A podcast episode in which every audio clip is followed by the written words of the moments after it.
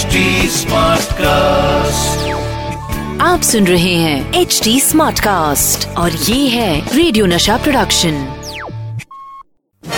and gentlemen, presenting the actor, producer, director, writer, comedian Tish Kaushik with the filmy calendar show. दोस्तों नमस्कार welcome आदाब सत मैं हूँ आपका अपना सतीश कौशिक और शो शुरू होने वाला है the filmy calendar show The filmy calendar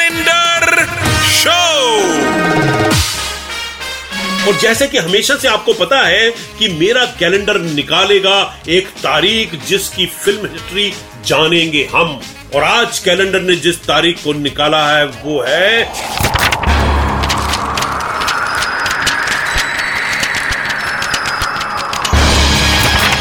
बारह अगस्त उन्नीस सौ तिरासी। और इसी दिन रिलीज़ हुई थी इंडिया की कॉमेडी कल्ट मूवीज़ में से एक, मेरी अपनी पर्सनल फेवरेट जाने भी दो यार। दोस्तों, सर्दियों के दिन थे। मैं अपने दोस्त, अपने बड़े भाई रंजीत कपूर साहब, जो कि थिएटर के एक बहुत बड़े दिग्गज डायरेक्टर थे, उनसे मिलने के लिए गया। और मैंने देखा कि उनके पास बॉम्बे से आए हुए एक फ़िल्म डायरेक्टर बैठे हुए हैं। वो थे कुंदन शाह। वो अपनी पहली फ़िल्म, जाने भी दो यारो बनाने के लिए आए थे, और रंजीत कपूर साहब को फ़िल्म के डायलॉग राइटर के लिए साइन करने आए थे, लेकिन suddenly out of the blue Ranjeet Kapoor साहब ने एक्चुअली उन फ़िल्म डायरेक्टर को बोला, मैं चाहता हूँ कि सतीश कौशिक भी इस फ़िल्म के डायलॉग लिखे. मैंने कहा, रंजीत साहब, मैं तो आज तक किसी को चिट्ठी नहीं लिखी, मैं पिक्चर के डायलॉग कैसे लिखूँगा? कहने का नहीं, मुझे पता है, तुम्हारा सेंस ऑफ़ ह्यूमर बहुत अच्छा है और तुम डायलॉग मेरे साथ बहुत अच्छे लिखोगे और मेरे लिए एक सपोर्ट सिस्टम होगे।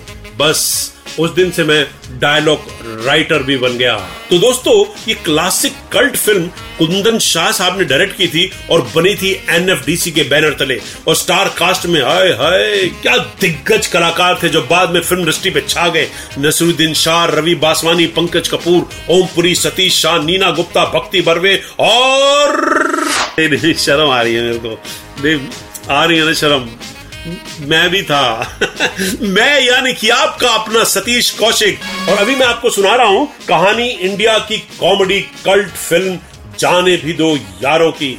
दोस्तों, आपको पता है कि जाने भी दो यारों में एक्चुअली एक गाना भी था म्यूज़िक भी था। म्यूज़िक बनाया गया, गाना बनाया गया, गाना हटा दिया गया, लेकिन गाने के अंदर जो बोल थे, उसका टाइटल बनाया गया। जाने भी दो यारो।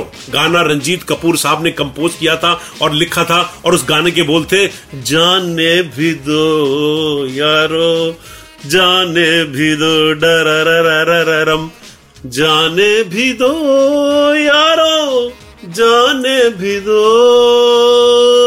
जो होता है, हो जाने दो दर जाने भी दो यार।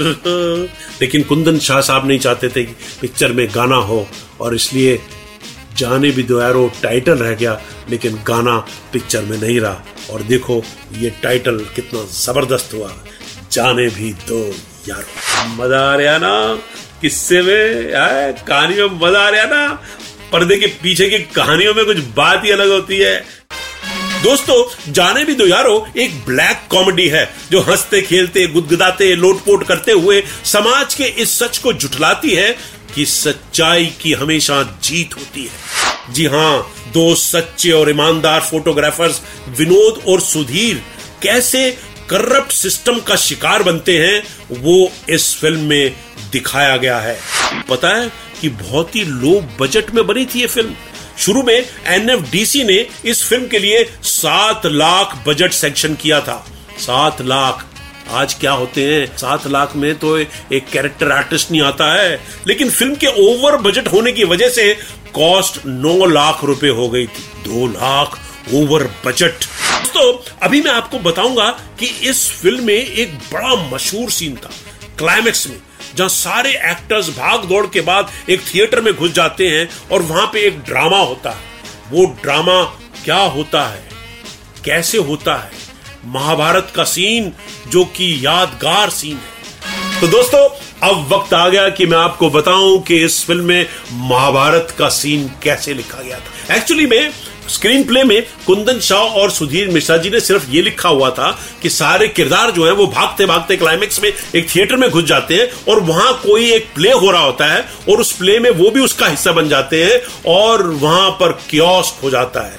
पर कौन सा प्ले हो? क्या प्ले हो? किस राइटर का प्ले हो? समझ में नहीं आ रहा था। हमने शेक्सपियर सोचा, हमने एप्सन सोचा, हमने हिंदी नाटक सोचे, लेकिन कॉमेडी किसी से नहीं बन रही थी। फिर हमने सोचा कि शायद हमारा दिमाग काम नहीं कर रहा और फिर हमने सोचा कि दस दिन का ब्रेक दिया जाता है। तो मुझे अच्छी तरह याद है कि मैं सेंटा क्रूज ईस्ट में पेइंग गेस्ट अकोमोडेशन में रहता था और वहाँ से मैं ईस्ट से चल के वेस्ट आता था, एक एक ब्रिज मेरे को पार करना पड़ता था। लेकिन ब्रिज के नीचे कई बार संडे को वहाँ पर किताबों की नुमाइश लगती थी। एक बार मैं वहाँ से गुजर रहा था और देखा कि बहुत सी किताबें पढ़ी हैं जो मुगल आज़म के, जो लैला मजनू के, हीर रांझा के, रामायण के, महाभारत के वो बड़े छोटे छोटे कुछ पन्नों के कॉमिक बुक्स जो सस्ते दामों पर आते थे, वो पड़े हुए थे वहाँ पर। तो मेरे को सडनली ख्याल आया, अगर इनका छत्ता बना दिया जाए और इन सबको मिस कर दिया जाए तो एक्चुअली स्टेज पे जो नाटक हो रहा है, उसमें कॉमेडी आ सकती है। तो उसमें सलीम भी आते हैं अनारकली भी आते हैं, उसमें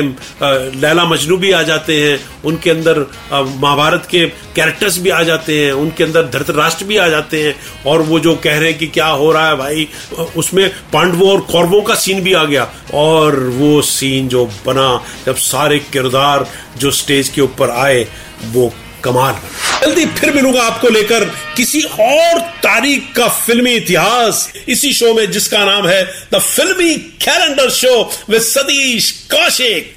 Tata bye आप सुन रहे हैं एच डी स्मार्ट कास्ट और ये था radio Nasha production HD smart cast